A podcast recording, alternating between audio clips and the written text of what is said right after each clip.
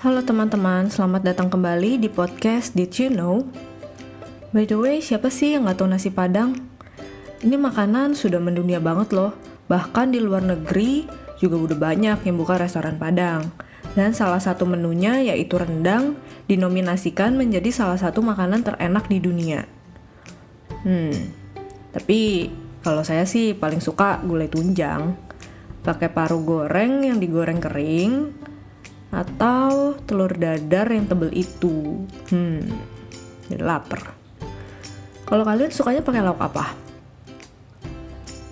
Oh ya, kalian pernah keris nggak sih? Kenapa kalau nasi padang dibungkus itu porsinya lebih banyak daripada makan di tempat?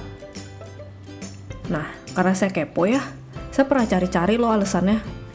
Jadi kalau menurut beberapa sumber, yang pertama karena alasan solidaritas.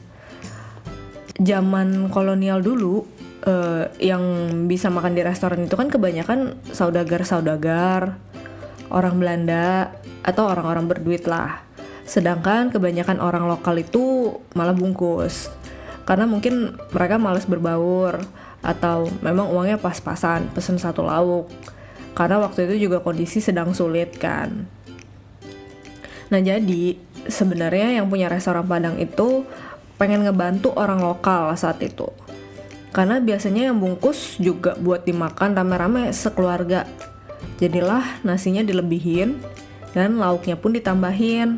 Pakai sayur singkong, gulai nangka, kuah gulai, dan sambal hijau. Biar lebih nikmat kalau dimakan rame-rame. Yang kedua, secara estetika juga lebih menggugah selera karena bungkusannya kan padat tinggi gitu ya. Nah, kalau misalnya kita cuma uh, pesan nasi ayam, terus bener-bener dikasih nasi dan ayam, kesannya tuh nasi kayak kosong gitu, kosong banget. Makanya ditambahin lah sayur nangka dan lain-lainnya itu. Biasanya nih ya, di restoran Padang itu, mereka minimal serve 20 sampai 30 jenis masakan loh.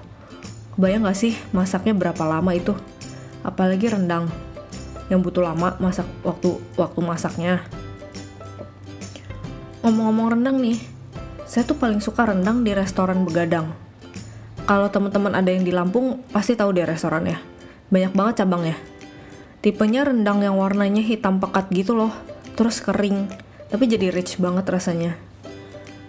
Nah, kalau di Jakarta, saya sukanya di Natrabu. Kalau teman-teman sukanya yang di mana? Oh ya, temen-temen tahu nasi kapau nggak? Itu sama-sama dari Sumatera Barat loh, tapi agak beda sama nasi Padang. Biasanya kalau nasi Padang itu kan dipajang di etalase kaca. Kalau nasi kapau biasanya dipanci-panci, terus ditumpuk gitu di meja panjang. Nah, dan uni atau udahnya ngambilin lauk pakai sendok yang panjang banget. Kalau cita rasanya sih menurut saya lebih light dan dominan rasa asemnya ya. Oh, gulai nangkanya juga beda kalau nasi kapau mereka pakai santan encer dan isinya kol, rebung, dan kacang panjang. Hmm, tapi kalau saya sih makan nasi kapau sukanya pakai lauk tembunsu. Tembunsu itu usus sapi yang diisi telur dan tahu. Lalu saya juga suka tambah lauk belut goreng balado. Wah enak. Fix habis ini langsung cari nasi padang sih udah kebayang-bayang banget rasanya gimana. Buat yang masih bingung, mending langsung google deh di mana nasi kapau terdekat biar bisa cobain dan gak penasaran lagi. By the way, thank you ya yang sudah mendengarkan podcast ini. Dan bye for now. Selamat makan.